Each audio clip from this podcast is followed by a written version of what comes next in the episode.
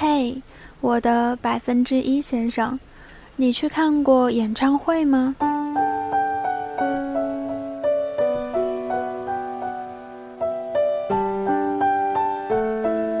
去看过演唱会的人都知道，看台是黑漆漆的一片，舞台上的镁光灯那么耀眼，照在我们崇拜的明星身上，闪闪发光。但是站在舞台上的人，其实看不到台下黑暗中的我们。我的百分之一先生，如果喜欢上一个闪闪发亮的人，也会是这种感觉吧？问过别人喜欢一个人的感觉，有人说就是在人群中可以一眼看到他，还有人说就像在一片漆黑中有一束光，而那个人站在那仅有的一束光芒下。无论是哪种说法，其中心思想都是：被喜欢的人是会闪闪发光的。我的百分之一先生，在你的生命中有没有遇到过一个闪闪发光的人呢？在这不长的生命中，可以遇见一个闪闪发光的人，是多好的事儿呢？就算你们没有在一起，也至少把他当成信仰一般遥远的爱过。这青春就无悔了吧？一篇来自张浩辰的文章，喜欢你是一场漫长的失恋。当一个人在远方，他带来的更多是希望。Z，事到如今，你一定会感激，在这不长的生命中，可以遇见一个闪闪发光的人，是多好的事吧？就算你们没有在一起，也至少把他当过信仰一般遥远的爱过，这青春就无悔了吧？Z，你常说自己没有什么拯救人类的本领，但可以给一个人幸福。零九年我们大二，你跟他在网上认识，他在上海同济大学念书，喜欢玩网游、做设计。那个时候的你特别傻，因为要跟得上他贫嘴的频率。于是从书本、电视剧、BBS 里学了好多损人的话。你一边抱怨游戏里那些难看的人设，一边跟他玩得不亦乐乎。当你抱着笔记本冲到我寝室楼下，急匆匆地问我如何用 PS 把他的头像放在绿巨人身上时，我就知道你喜欢他的程度应该接近沸点了。但是你们并没有在一起。原因可能是你这个另类的胆小白羊座，因为不确定对方的心情而不敢表白。当然，我一直认为根源是他不爱你，所以才舍得暧昧。因为他跟你是老乡的关系，于是，在大二的暑假，你们第一次见面。头天晚上，你给我打了很多次电话，说睡不着。我说，你就想象他坐马桶的样子，睡觉打鼾的样子。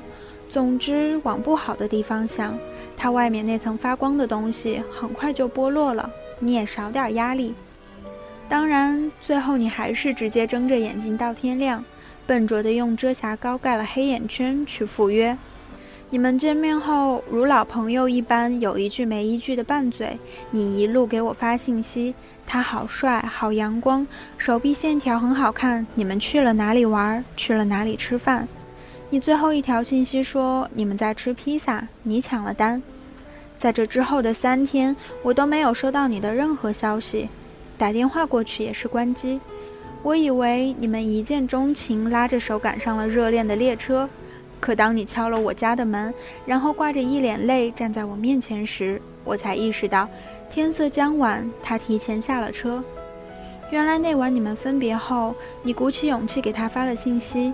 在那句唯唯诺诺的“给你说个秘密，我好像喜欢上了你”发出去之后，他才回复了很精炼的一句话：“我一直都把你当妹妹的，我已经有女朋友了，我好像不能对不起她。”我看着你靠着沙发哭得狼狈，很是心疼。我大概能体会到这种感觉，这种把他的空间打开又关上，只为看他的日志和相册有没有更新。这种随时感觉手机都在震动，这种一看见他就变成话唠，这种失掉了所有的兴趣，唯一的兴趣就是想要跟他在一起的感觉，是不是就是所谓的把喜欢慢慢叠加之后价值提升的爱？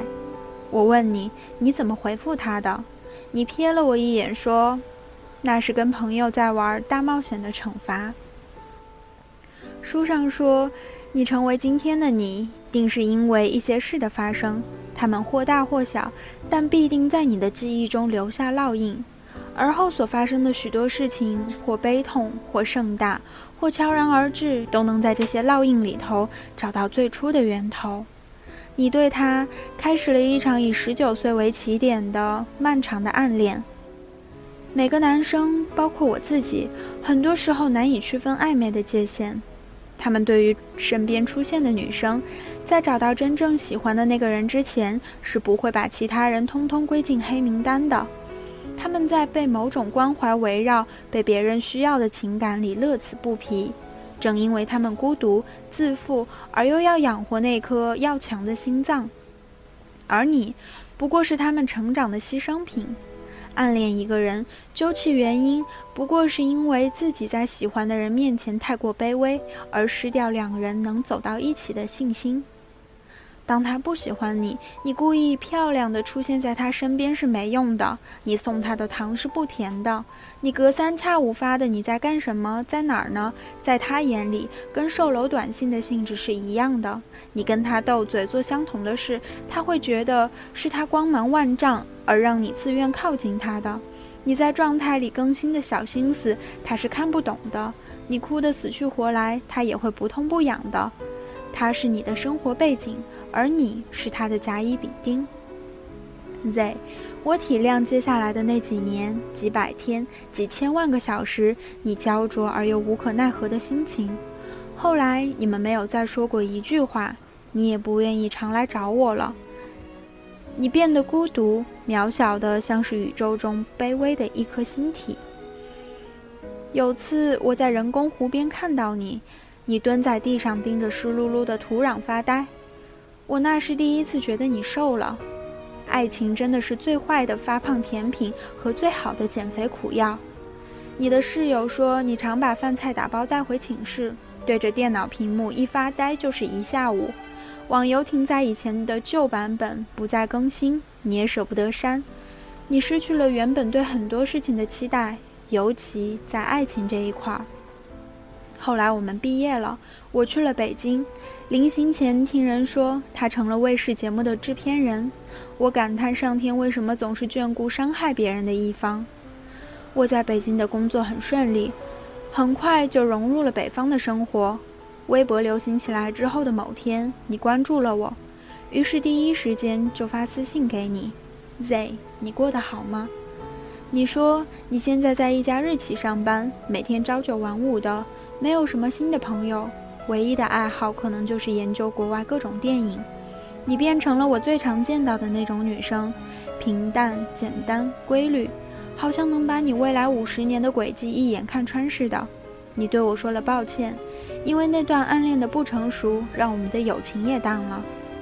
我当然没有责怪你，只是看着你现在淡然的那抹笑，仍然在意你是否还沉在过去的那段感情里。你说受过伤的地方永远留着一块伤口，在你快忘记它的时候，就会突然疼一下。以前那个拿着刀枪棍棒要闯进别人世界的女孩，最后竟学会安稳的自己舔舐伤口。活得越久，越发现嘲笑声是自己发出的，耳光也是自己打的。担心受怕的任何事情都是经历，所有经历都是收获。所有收获也都将化作尘土。没有了当时的那份浓烈的喜欢，是因为成熟了而丢了过去的自己。现在的你，偶尔还是会关注他的近况，看他有没有伤心，又跟谁恋爱着。而你一直没有恋爱的原因，可能是还需要更长的时间，或等着更好的人，来抚平那个不可能的人住得太久而留下的凹痕。喜欢一个不喜欢你的人，就意味着一场漫长的失恋。他不能靠转移注意力或者看一些喜剧片、冷笑话来排解伤心，这本是一个带有不甘心的算术题。除了靠时间运算，否则在那堆加减乘除里根本找不到简便算法。一辈子总会爱上不爱你的人，也总会被你不爱的人爱上。而这些所谓的事与愿违，都是人生。你爱上的他，跟你最重要的梦长得很像。你的每一次注视，每一句问候，都想换来等价的“我喜欢你”。可是对方的每一次冷淡，都会把你打回现实。现实就是，即使他冷淡对你，你仍然还是钟情于他。你能让自己冷淡吗？道理都懂，只是不死心罢了。所以，就好好享受一个人喜欢一个人，再被那个人伤害，最后只剩一个人的感觉吧。这是门叫时间的课，上过之后，也许你就成长了。因为喜欢一个人，就包容了对方的不羁与忽略。你唯一能做的就是不打扰。没有人会永远活在过去，怀念是因为尚且年轻。只有离开，才能给彼此更广袤的天地。跋涉的途中，终于失去了自己，而变成了更好的你。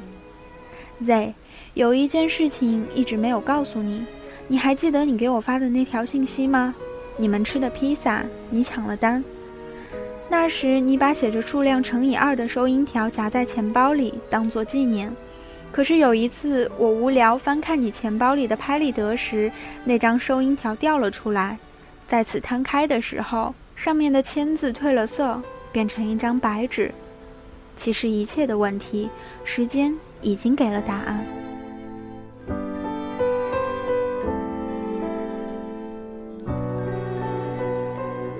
安东尼说：“所谓人生，便是取决于遇见谁。”我们现在的这些模样，都是那些曾经遇到过的人们给予的吧。值得庆幸的是，在未来，我们还会遇到更多人。我跋山涉水，越过艰难险阻，最终变成了更好的我。